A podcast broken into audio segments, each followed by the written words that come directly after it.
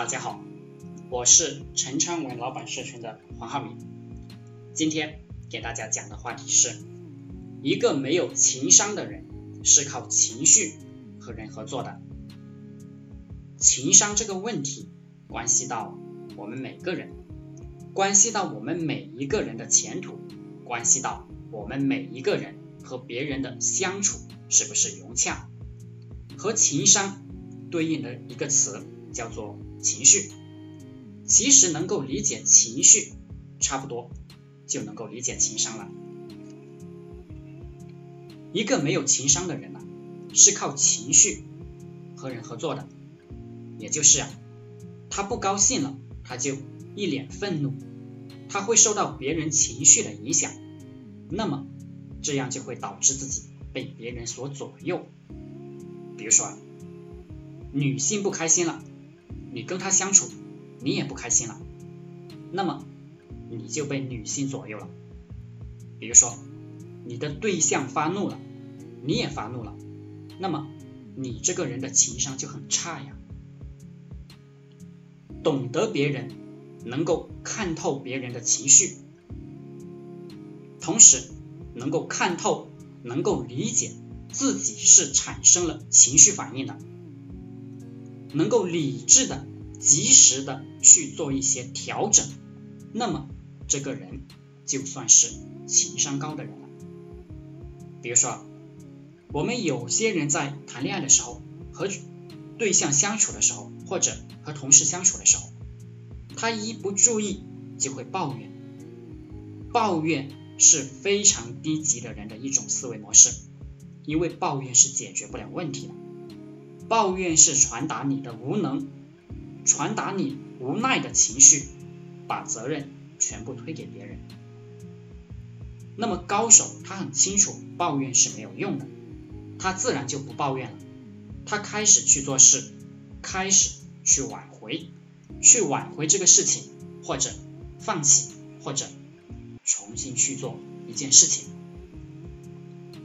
一个高手他会有这样的一个调整，这个就是有情商的人。没有情商的人，活在情绪当中的人，他总是由着自己的性子去把这个事情搞砸，而有情商的人。他会思考一下利弊，这个就是情商高手。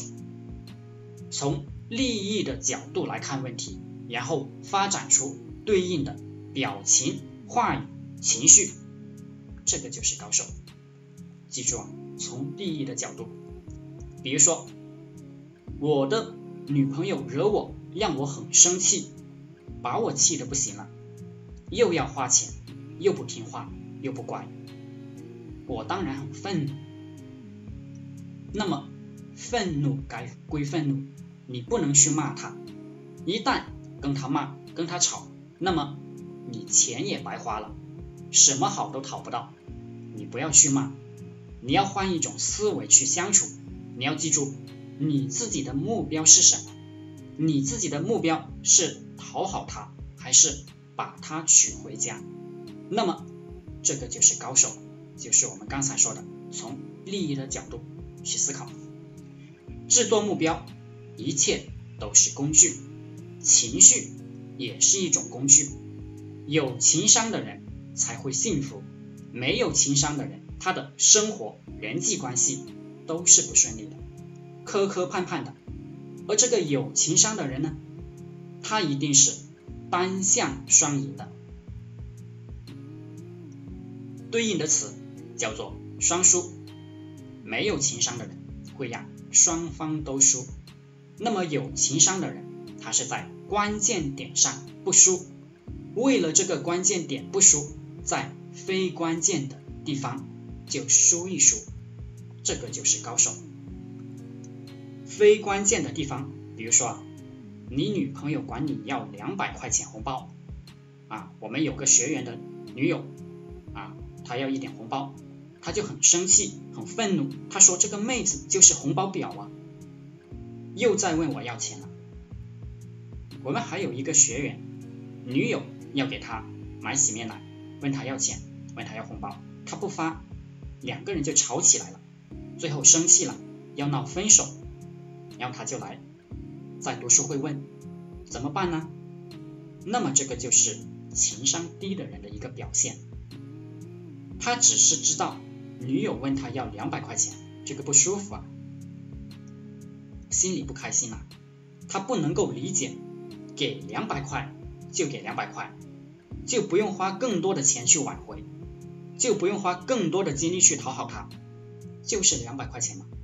你要想得通，就是给一点钱，他开心就好，你达到你的目的就好。所以说，双赢中间有一个东西叫做双输。人类的关系是相互妥协的结果。记住，对方不妥协，你就妥协一点，直到你不想妥协了，你们就分手。这个就是高手，高手都是沉默的，默默的去做，这是高手。一切话语、行为都是为了目标服务的，这其实都是高手。比如说越王勾践，他为了复国，能够去舔夫差拉的屎，对吧？他能卧薪尝胆十年，那么这就是高情商的人。那么低情商的人是哪些人呢？士可杀不可辱，这就是低情商的人。就是说，你侮辱我，我就要跳起来；你让我不开心了，我宁愿去死。那么这个就是破罐子破摔，把一切都砸碎了，最终就是双输，或者不是双输，肯定自己是输了。好了，今天就和大家分享到这里，想加入。陈昌文方法练宝典读书会的可以联系我幺零三二八二四三四二，祝大家发财。